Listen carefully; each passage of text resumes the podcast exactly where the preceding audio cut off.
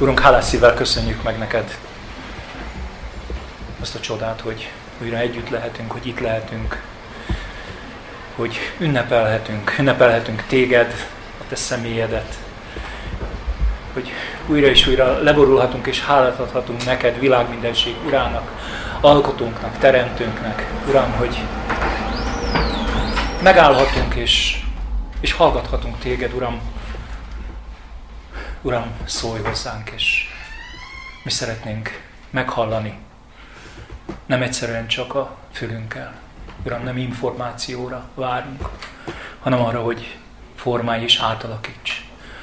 Arra, hogy szólj hozzánk, arra, hogy kihívj, arra, hogy megszólíts és mássá tegyél. Uram, köszönöm, hogy minden alkalom egy ilyen lehetőség, és mindig rajtunk áll vagy bukik, Uram, hogy válaszolunk-e a hívásodra.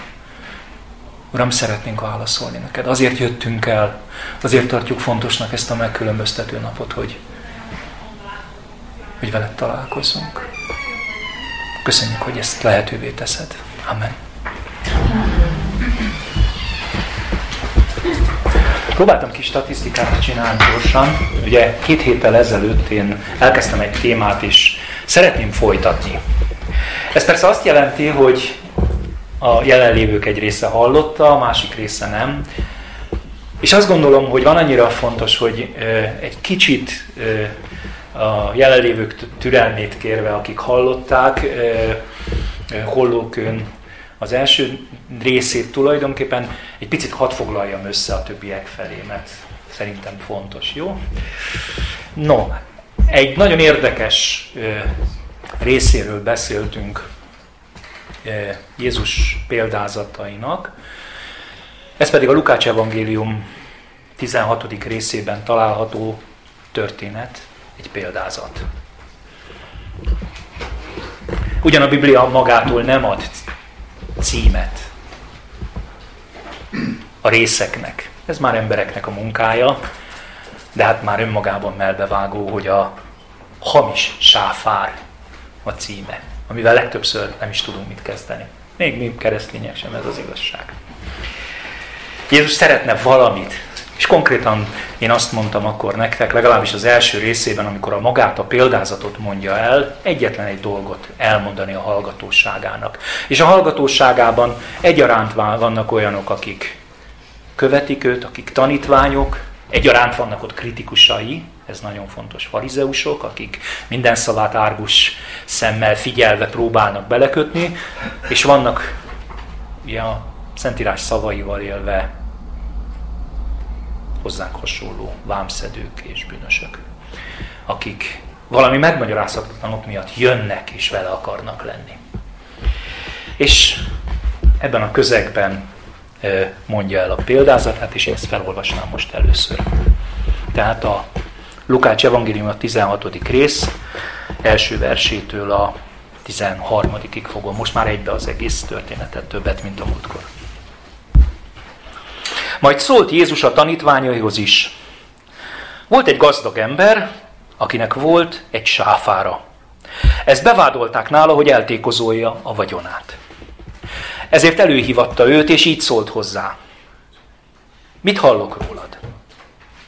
Adj számot a sáfárságodról, mert nem lehetsz többé sáfár. Erre a sáfár így gondolkodott magában. Mit tegyek, ha uram elveszi tőlem a sáfárságot? Kapálni nem bírok, koldulni szégyellek. Tudom már, hogy mit teszek. Mit tegyek?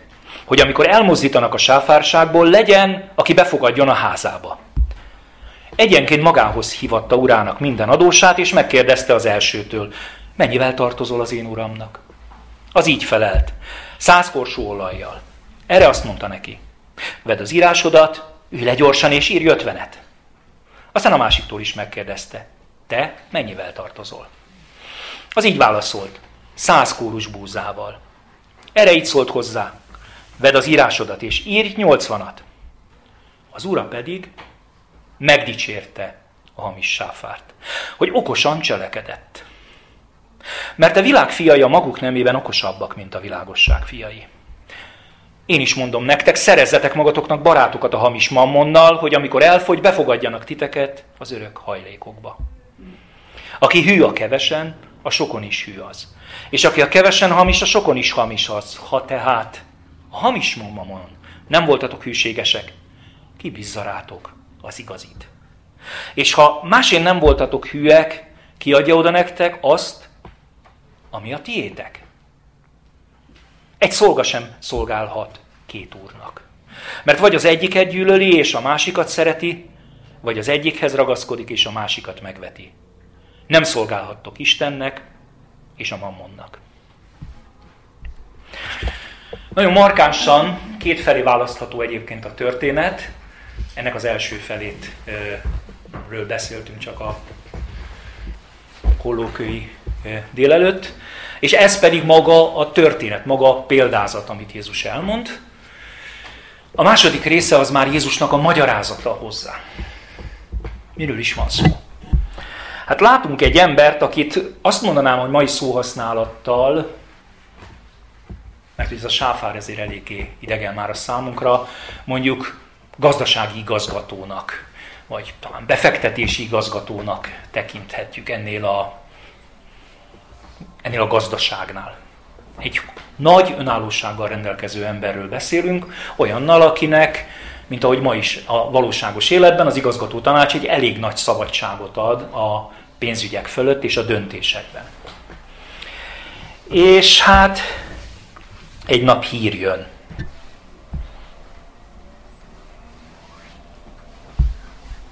Bevádolták.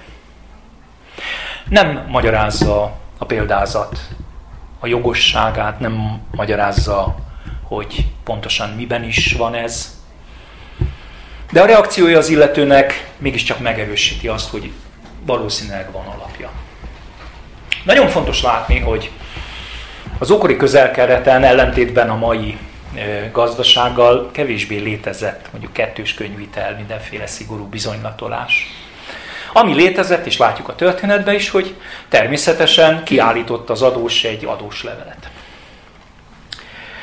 Ez azért hozzátartozik ahhoz, hogy hogy lehetett akkoriban jól, ügyesen, akár csak ma ügyesen élni. A lehetőségekkel. Szóval a hír, ami jön, az arról szól, hogy ő eltékozolta a vagyonát. Ez az eltékozlás, ez pont az a kifejezés egyébként, ahogy a fiú eltékozolta az előző részben, hogy a tékozló fiú története van néhány oldalal előrébb a Bibliában, ahogy ő eltékozolja a, fi, a, a jövedelmet, vagy a vagyont. Előhívatja őt, olvassuk a gazdája, lehet, hogy éppen most érkezett haza, azt mondja, adj számot.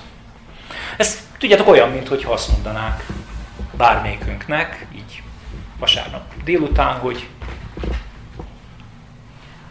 holnap reggel. Holnap reggel 8 órára gyere, raportra, és számolj le. Vége annak, amit eddig éltél. Vége annak a jólétnek, vége annak a hátradőlő, kényelmes életnek, abban a bizton, annak a biztonságos és nyugodt életnek, amit eddig éltél. Mert eddig úgy gondoltad, hogy ezt élsz. Egy nyugodt életet, egy biztonságos életet, egy hátradőlt életet. És tegyük a szívünkre a kezünket. Mennyire hajlamosak vagyunk úgy gondolni, hogy ez így is lesz mindig. Hogy ez nem fog megváltozni. Hátradőlünk és azt mondjuk, így lesz mindig, mert ez így van jól, netán még hozzá is tesszük csendben, hogy mert az Isten megáldott minket, ezért ez természetes, hogy így van. Szóval jön a hír, és helyzet van. Mit kezd a helyzettel? És igazándiból ennek a példázatnak ez az igazi kérdése. Mit kezd a helyzettel? Azt olvassuk, hogy elkezd gondolkodni. Azt mondja, mit tegyek, ha uram elveszi tőlem a sáfárságot? Mit tegyek ebben a helyzetben? Hát számba veszi a lehetőségeket, az ő számára a két opció nem igazán tetszik, se kapálni nem akar menni, se koldulni nem akar menni. Gondoljátok bele, egy gazdasági igazgatója egy nagy vállalatnak, nem biztos, hogy szeretné ezt az életformát, csak úgy feladni, amit eddig élt. Nem igazán szeretnénk mi sem megváltoztatni azt az életformát, amit eddig éltünk, és azt gondoltuk, hogy egyébként nagyon jó. Nekünk jól érezzük magunkat.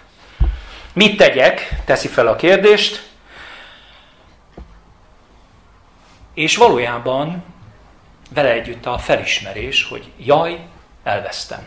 A hír, hogy vége az eddigi biztonságos, garantált jó életednek, amit hittél, mert ugye senki nem ígérte meg, ezt azért tisztázzuk a történetnek, nincsen olyan olvasata, hogy hát pedig neki volt egy életre szóló szerződése ebbe a hivatalba. Nem, ebben a hivatalban egyedül a bizalom tartotta meg. Szóval jön a hír, mit tegyek, mert jaj nekem. És elkezd gondolkodni, és azt mondja, tudom, hogy mit teszek, keresek egy megoldást. És azt mondja az ige, hogy tudom, hogy mit teszek, hogy amikor elmozdítanak a sávválságból, legyen, aki befogadjon a házába. És ez érteni kell persze az ókori közel-keletnek azt a fajta, talán kicsit másfajta gondolkodását, ami, amiben normális dolog, hogyha te valakinek szolgálatot nyújtottál, akkor ő lekötelezetted. Ugye a, a, mi ezt nagyon-nagyon szeretjük a mai világban, ezt a lekötelezett dolgot, hát ha van is, akkor nagyon muszáj, de ott azért a társadalomnak egy alapja, az aláfölé rendeltség, a, a hűbéres vazallus, a, a, a, az úr és a kevésbé úr, ha úgy tetszik, viszony, és az is, hogyha nekem valamikor jó tevőm volt, akkor én annak valóban lekötelezettje maradok. És azt mondja, hogy akkor én építek egy ilyen egy ilyen ö, szituációt, hogy legyenek nekem is lekötelezettjeim. Magához hivatja az adósait, ugye, hogy felolvastam a történetet, és intézkedik. És nagyon érdekes, de teljes joggal intézkedik. Megteheti, hogy intézkedik. Ugye, ami olvashatunk, tegyük a szívünkre a kezünket, az, hogy dühöngünk egy kicsit rajta. Hát ez csaló, mondjuk. Hát ez itt most éppen a szemünk láttára lopja meg a főnökét. Igen, ez igaz. De szeretném, hogyha most itt az elején meghallanátok. A történet nem erről szól. Ez nem moralizál. Nem minősít, hogy az illető csaló, vagy nem csaló. A történet valami nagyon-nagyon másról szól, és fontos félretenni. Tudatosan azt mondani, nem törődünk azzal, hogy az illető csaló. Ha ezzel foglalkozunk, nem fogjuk meghallani a történet mondani valóját. A csalás pedig zseniálisan viszi véghez. Tulajdonképpen azt kell mondjam, nem csal. Semmiben nem lehet megfogni. Tudnélik, valójában minden szerződését ő kötötte ennek a gazdaságnak. Oda hívja az adóstat, azt mondja, add ide az adós leveledet, mennyi az adósságod, és azt mondja neki, hogy te adós a saját kezeddel, ugye, aki az eredeti adóslevelet is írtad, javítsd ki, vagy írd át, vagy írj egy újat. Ez ugye nem derül ki pontosan. És végig mind a, ugye itt két ö, szemét látunk a történetben, lehet, hogy ez csak ugye kiragadott példa, és egyébként még kismilliót sorba állít, elég nehezen tudom elképzelni, hogy csak két adós létezik, de nem is érdekes a történet szempontjából, valójában elenged nekik adósságot. Megint mondom, jogszerűen ő megteheti, hiszen eddig is megtehette volna. Halkan mondom hozzá, ezt az adósságot ő vetette ki valószínűleg rájuk. Tehát az, hogy eredeti szerződésben mi szerepelt, az is az ő munkája volt. Gyorsan intézkedik méghozzá, elég gátlástalanul és elég határozottan. Egy kicsit utána néztem, mind a két esetben nagyon nagy mennyiségről van szó. Nagyjából pénzértékre átszállítva az, ami kedvezményt ad, az kb. 500-500 dénár. Ugye az egy dénár az Jézus korában az egy napi munkabért jelentett. Tehát ez 500 napi munkabér, ha ezt már átveszitek, akkor két évnyi bér, ugye? Nagyjából egy átlagos vállalkozónál. Tehát mind a kettő két évnyi bérét, bér, bérnyi kedvezményt kap tőle. Megteheti? Még egyszer mondjuk, igen. Tisztesség? Tisztességes? Nem, tisztességtelen. És ezek után olvassuk azt, amivel nagyon nem tudunk mit kezdeni a nyolcadik versben, és itt fejeztük be, hogy azt mondja neki az ura, az ura, hogy megdicséri a hamis sáfárt. Hogy okosan cselekedett. Okosan cselekedett. Figyeljünk a kifejezésre, mert nagyon fontos. Nem azt mondja, hogy tisztességesen, nem azt mondja, hogy erkölcsösen, ez most itt nem számít, hanem okosan cselenkedett. Valószínűleg, ahogy mi, ugye a jelenlévő hallgatóság is döbbenten hallgatja, hát nem érti a mester, hogy ez egy csalás. Igen, de nem bölcsességről beszél. A Biblia nagyon nagy értéknek tartja a bölcsességet. De nem erről van szó, hanem a cselekedet volt okos. Miért? Nos, én azt gondolom, hogy a példázatnak akkor van ereje, ha megértjük, hogy miért volt ott a tömeg. Mert a tömeg azért volt ott, mert már hallja egy jó ideje Jézusnak az üzenetét, hogy betelt az idő, elközelített az Isten országa. Azért van ott a tömeg, mert erre felkapja a fejét, és azt mondja, hogy mit tegyünk. És erre a mit tegyünkre szól valójában az üzenet, hogy halljátok meg, ez a alávaló, tulajdonképpen tisztességtelen, valószínűleg már eredetileg is az volt, hiszen azért volt bevádolva ember, milyen okosan cselekszik akkor, amikor felismeri, hogy itt az idő.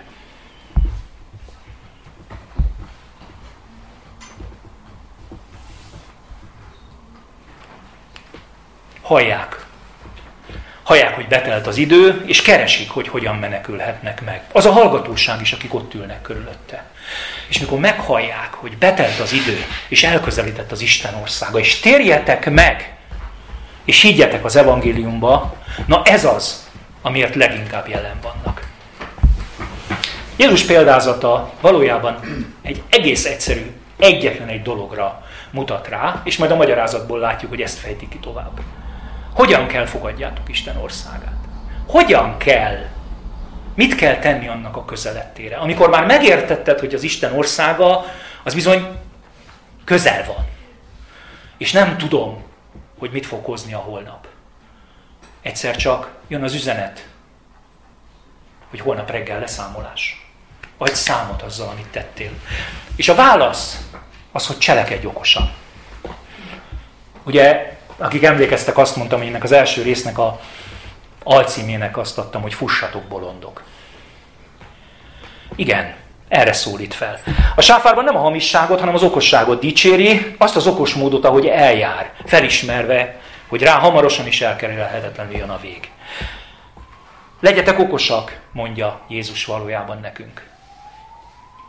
Ez az idő következménye. Kockán forog minden, ha nem veszitek észre.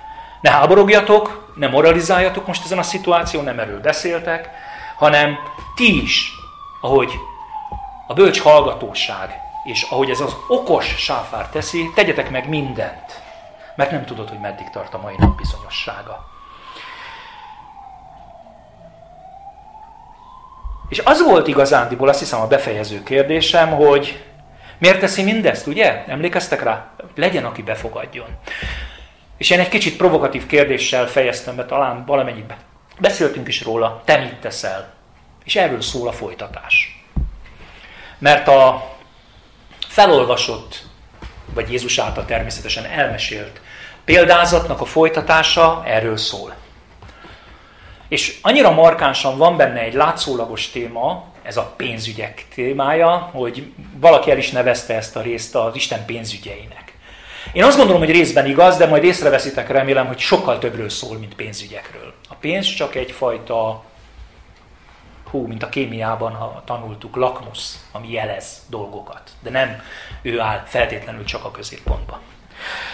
Ugye az ura megticsérte a hamis sáfárt, hogy okosan cselekedett, és innentől a magyarázat, mert az e világ fiai a maguk nemében okosabbak, mint a világosság fiai.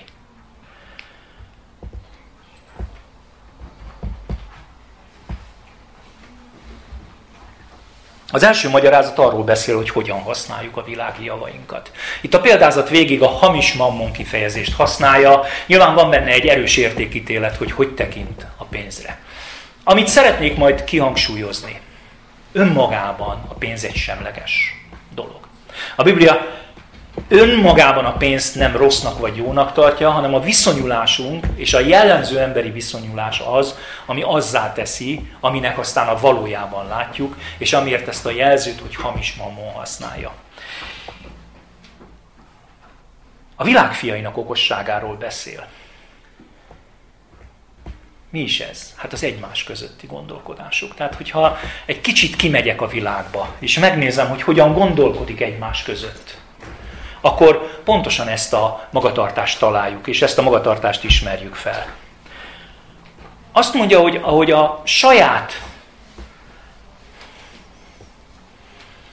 Most én sem moralizálni akarok feltétlenül, de nyilván így értelmezhető az a közeg, a saját bűnös, tékozló, istentelen közegében. Ez egy természetes dolog, hogy kellően zsivány vagyok, akkor jól élek és megélek. Ezt nevezte ugye ö, okosságnak. A gyors cselekedetet és a, a határozott cselekedetet. És azt mondja, hogy úgy cselekedjünk, de ne szerint a norma szerint. Tanuljuk el a határozottságot, azt az okosságot, a helyzet felismerését, hogy itt az idő, de ne vegyük át a normáját. És azzal folytatja Jézus a példázatot, hogy én is mondom nektek, szerezzetek magatoknak barátokat a hamis mammonból. Hogy amikor elfogy, majd befogadjanak titeket az örök hajlékokba. Szerezzetek barátokat. Fú, ez... Kicsit elkezdjük nem érteni, hogy miről beszél elég világosan, természetesen sok minden mást is beleérthetünk, de hadd egyszerűsítsem le, angol nyelvű bibliafordítások le is egyszerűsítik, egyszerűen ezt pénzre fordítják, és nem bonyolítják így hamis mammonként, mert általában, általában az ember nem érti meg így. Nyilván mindenféle kincsed, mindenféle javad, mindenféle értéket beleérthető volt ez Jézus korába. Ahogy előbb az volt a végső cél, hogy befogadjanak, most is azt mondja, de már a tanítványai felé fordulva, hogy használd úgy a rendelkezésre álló forrásaikat.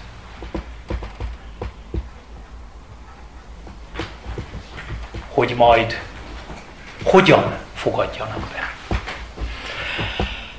Amit nagyon félre tudunk érteni ebből az igéből, és ezt szeretném gyorsan, rövidre zárni, ez nem beszél üdvösségről.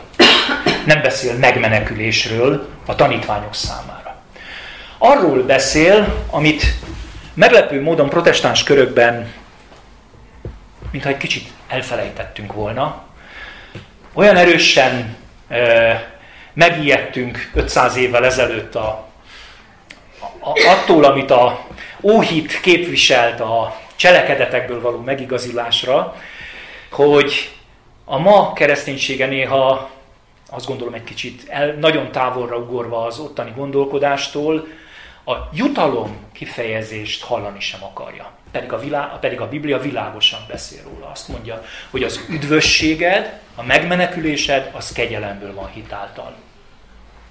Ezen ne akar változtatni, ezen ne akar igyekezni, ezen ne akar tiporni.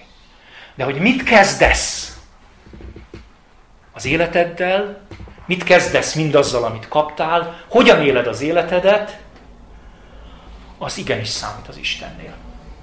Az igenis fontos. Itt egy másfajta okosságról beszél. Azt mondja nekik, hogy elment a... Szerezzetek magatokat barátok. Szeretezzetek magatoknak barátokat azon a pénzen. Addig, amíg el nem fogy. Merjél másképp bánni a rád bízott javakkal, mint ahogy a hamis sáfár gondolkodik. Merjél barátokat. És most, hogy mi a barátszerzés, ezt most ne akarjátok apró pénzre váltani. De az biztos, hogy mindaz, amikor a te rendelkezésre álló, rendelkezésre álló anyagi javaid, javaidat Istenre figyelve használod el okosan, bölcsen, akár csak azzal, hogy segítesz a másikon. Mindazt, amit a diakónia jelent, és nem akarom én ezt tartalommal kitölteni hívők számára, hiszen szerintem mindannyian élt, élitek ezt. De világosan bátorít, biztat Jézus a példázaton át, hogy ezen a példázaton keresztül, hogy merjétek használni a rátok bízott anyagi javakat. Egészen addig, amíg el nem fogy. Egészen addig, amíg el nem fogy. És egy nagyon furcsa a befejezése. Ez a befogadjanak örök hajlékokba. Meg vagyok győződve róla a Biblia összképe alapján, hogy semmi szín alatt nem beszél arról, hogy ez feltétel a befogadásnak. De nézzünk egy kicsit másképp. Valahányszor, valahányszor te mersz Istenre figyelve tenni, lépni, és adni és hadd lépjek, és hadd előzzem meg a mondani valómat, nem csak anyagiakat, hanem bármi mást is, egy másik felé, akkor szeretném, ha tudnád, hogy az Istennél ezek fel vannak írva. Ez valahol a mennyben számon van tartva. Ne ezért tedd, de bátorít, hogy tedd. És azt mondja az ige, hogy ha mások javára ezt használod, akkor ennek következménye lesz majd a mennyben, amikor befogadnak oda téged. Az, hogy befogadnak, az azért van, mert hittél. Azért van, mert kegyelmet kaptál. De hogy az ottani befogadásod hogyan történik, az bizony nem független ezeknek a dolgoknak a, ezekben a dolgokban való hozzáállásodból. Hozzáállásodtól sem. Tudjátok, nagyon éles a példa. A hamis sáfár csak idéglenes jutalomra számít, csak idéglenes otthont kap. Csak idéglenes mindaz, amit elér azzal, amit ráadásul a mások javaival tesz. Ez, mi? ez, ez, ez az örök. És ráadásul, ugye, apró különbség, a sajátunk felhasználásáról beszél a Biblia. Ki a barát? Kicsit olyan a kérdés, mint a tekinek vagy a fele barátja. Tudjátok, a szamaritánus, az irgalmas szamaritánus története. Nem akarok most ebbe belemenni. Azt gondolom egyébként, hogy ha valaki ezt meghallja, akár maga Isten is a barát. Menj és igyekez. De ott már nem a pénzen szerzett megmenekülésről van szó, hanem ami az első példázat volt. A folytatás egy nagyon érdekes mércét és tulajdonképpen egy isteni törvényszerűséget mutat be nekünk. Azt mondja, hogy aki hű a kevesen, a sokon is hű. És aki a kevesen hamis, a sokon is hamis.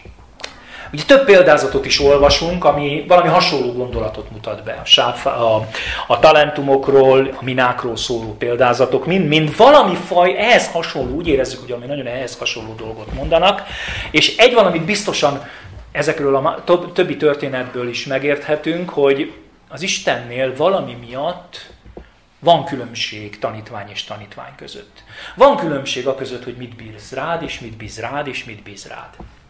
Ezt ő tudja, hogy miért és mit bíz rád. Csak csendben mondom, azok a történetek nem sáfárokról, hanem szolgákról szól. Sáfár csak itt a Lukács evangéliumában ezen, és majd mindjárt mondom egy másik helyen. És a kettő között azért óriási különbség. A sáfár egyfajta függetlenséggel és önállósággal, a szorga a szolga. Azonban az a gondolat, hogy aki hű a kevesen, az a sokon is hű, az egy nagyon jó mérce, egy nagyon jó lakmusz. Ezen mér meg Isten minden alkalommal minket. Azt mondja az Isten királyságának ez az egyik alapelve. Hogyan bász a rábízott dolgokkal? Hogyan bász? Bász a rábízott kevéssel. Mert hogy, és itt jön egy érdekes csavar a folytatásba, ha a rábízott hamis mammodon nem voltatok hűségesek, ki bízza rátok az igazit? Akkor ez csak a hamis kincs, és van igazi kincs is. Ez csak egy próba? Ez csak egy lakmusz, hogy megnézze Isten, hogy hogy élem, hogy hogy bánok a rám bizott javakkal? Igen. Néhány résszel korábban van egy történet, ez a Lukács evangélium a 12. részében van, és ö, a bolond gazdagról szóló történet egyébként. És hogy a történet végén, ha úgy tetszik a konklúziójában azt mondja ennek a bolond gazdagnak, hogy az Isten, hogy bolond még az éjjel elkérik tőled a lelkedet, kié lesz akkor mindaz, amit felhalmoztál. Így jár az, aki magának gyűjt, és nem Isten szerint gazdag. Tehát van Isten szerinti gazdagság is, ami, ami valami más, mint a hamis sáfár szerinti, hamis sáfárság, mint ami a hamis mammonon való gazdagság. Azt mondja tehát, hogy Isten valójában mindannyiunkat folyamatosan kipróbál, letesztel, hogy bánsz ezzel? Mert én szeretnék igazi kincseket is rád bízni. Igazit, ami több, mint a pénz. Én azt gondolom, figyelme a tanultványokat, hogy az igazi kincs azok azok, amik, amik nem múlandóak, amik nem ideig valók, hanem amik valós, megmaradó értékek, a, a lelki szellemi értékek, az én olvasatomban a valódi kincsek. És azt mondja, hogy ezek szerint Isten nem csak anyagi dolgokat szeretne ránk bízni, hanem igenis a lelki dolgokban is szeretne minket, mindannyiunkat. Vegyétek észre, ez a példázat nem Szabó Zolinak szól, meg nem Fehérvári Gábornak szól, ez minden egyes embernek szól, minden egyes hallgatójának, a gyülekezet minden tag, tagjának szól. Megpróbállak, kipróbállak, szeretnék neked többet adni, szeretnék rád bízni igazit is, nem csak hamis mammont. A mérce hogyan bánsz?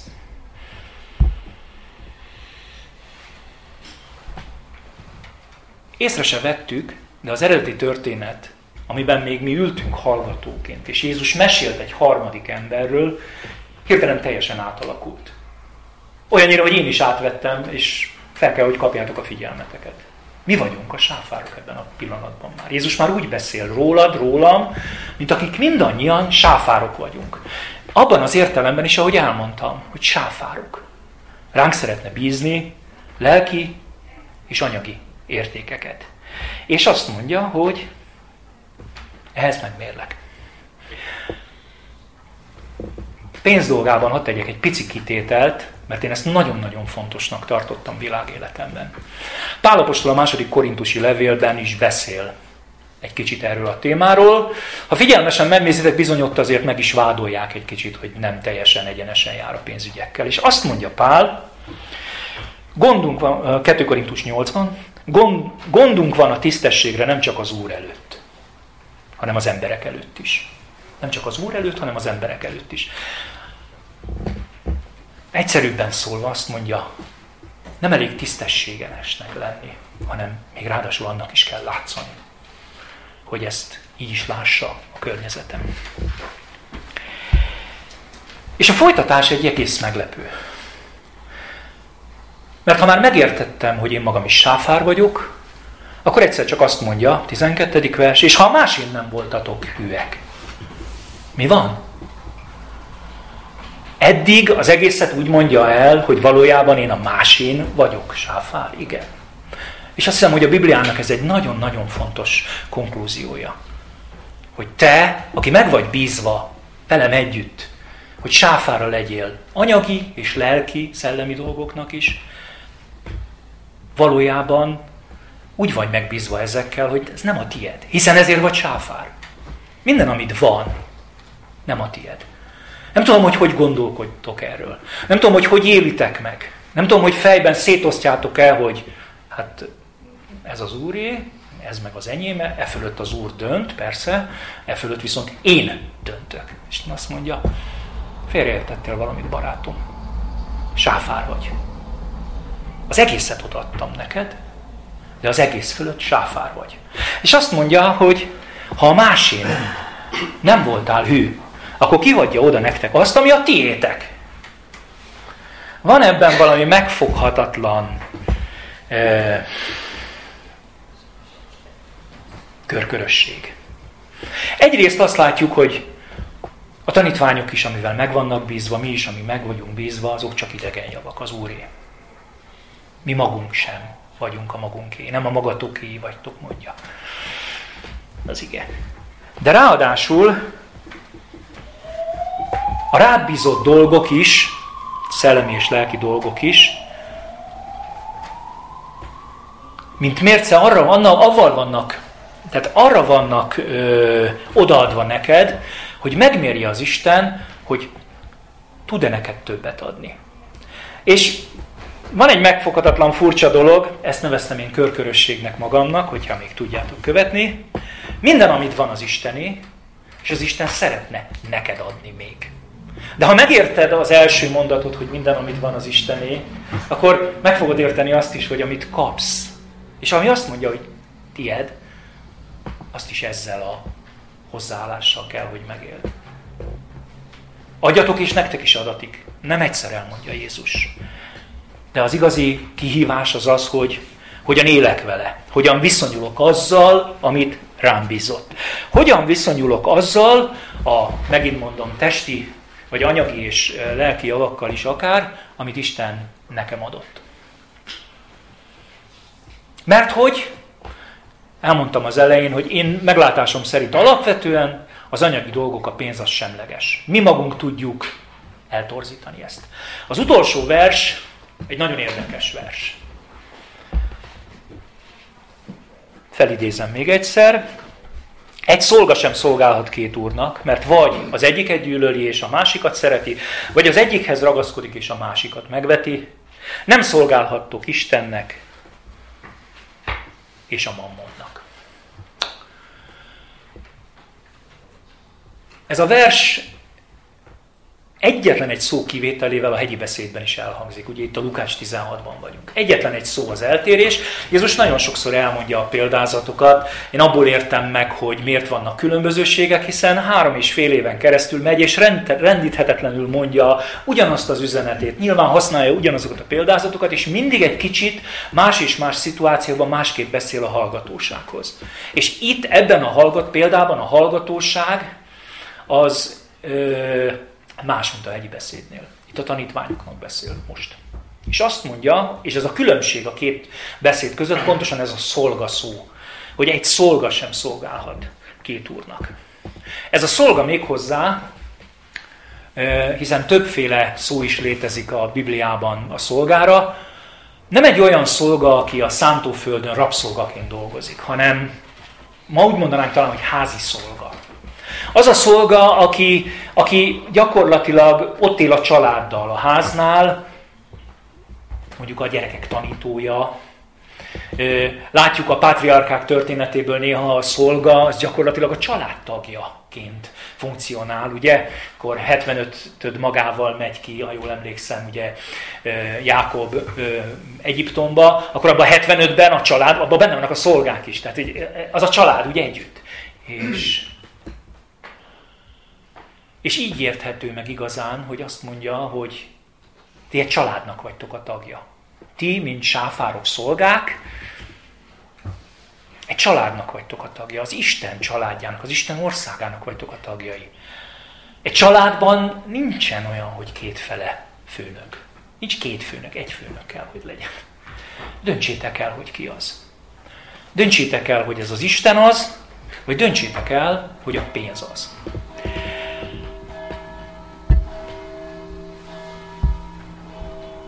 Nagyon sokszor látjuk, és azt hiszem értjük is. Természetesen nagyon könnyű a pénz uralma alá kerülni.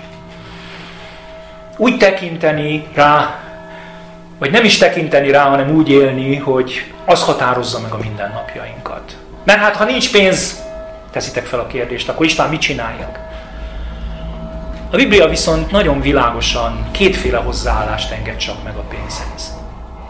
Azt mondja, hogy vagy uralkodik rajtad, vagy nem, nyilván ennek a értelmes értelmezése akkor egyszerűen a szolgád.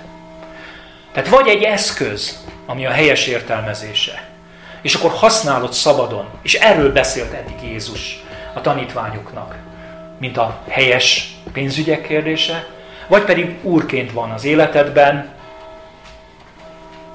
de akkor Isten helyére áll be. Azt mondtam tehát az elején, és én azt gondolom, hogy ez tényleg találó, hogy Isten pénzügyeiről beszél, hogyan gondolkodik Isten a pénzről, de remélem, hogy hallottátok belőle, hogy mindazt, amit itt a tanítványoknak, nekünk adni akar Isten, és adott esetben ezt mondjuk a pénzen keresztül próbálja meg, az sokkal, sokkal több, mint egyszerűen csak anyagi javak. Egyszerűen Isten szeretné ránk bízni a javait, hogy bölcsen és jól használjuk az ő céljaira. Egészen addig, amíg el nem fogy. Gondolkozzatok el csak ezen a pici kis kitételén. És ha már megértetted ezt, hogy nem az enyém, hanem én csak sáfár vagyok, akkor érdemes, érdemes összerakni tehát ennek az egész ö, példázatnak úgy értem, hogy a példázat első részének és a magyarázatának mind a két felét, mert mind a két fele valamilyen módon egy kihívás, és valami olyasmi kihívás, hogy mit kezdesz, hogy mit csinálsz, mert nem mindegy, hogy mit csinálsz. Az első részében azt mondtam, hogy ha megértetted, hogy Bármikor lehet egy olyan pillanat, amikor okosan kell tenni, és ha ezt megérted, akkor cselekedj okosan. Fussatok bolondok, ahogy a Tolkien mondja, ugye a, jaj, igen, a, a, a nagy mágus mondja a meséjében, hogy fussatok bolondok. Itt az utóbbiban viszont már határozottan a hívőknek beszélve azt mondja, hogy mit kezdesz azzal, amit kaptál. Mindezt ugyanebben a történetben. Beletéve azt gondolom, hogy van, és kell is, hogy választ adjunk erre magunk külön-külön mindannyian. Amen. Imádkozzunk. Uram, mindenható Istenem, köszönöm, hogy nem hagysz minket. Nem hagysz minket. Változtatni akarsz és formálsz, és, és én nem is akarok ott maradni, ahol tegnap voltam.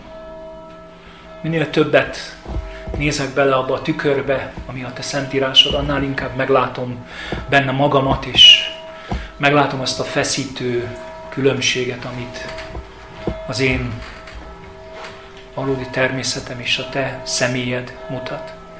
Szükségünk van, Uram, arra, hogy változzunk. Szükségünk van arra, hogy kihívások elé állíts és formálj minket. És hadd legyen, Uram, ez az ige is olyan, ami formálni akar mindannyiunkat. Add, Uram, hogy mindannyiunknak szóljon. Add, Uram, hogy mindannyiunknak legyen belőle üzenet. Add, Uram, hogy másképp menjünk haza, mint ahogy eljöttünk. Uram, köszönöm, hogy szeretettel, átölelő szeretettel vagy irántunk. Nem ítélkezel. Néha meghökkenünk, hogy még a hamis sáfáron sem ítélkezel. Mi fölöttünk sem törsz pálcát, de azt igen, hogy formálni akarsz, és azt akarod, hogy változzunk el. És mi szeretnénk engedni neked, hogy változtass minket a te dicsőségedre, hogy meglássa a világ, hogy te jössz bennünk. Amen.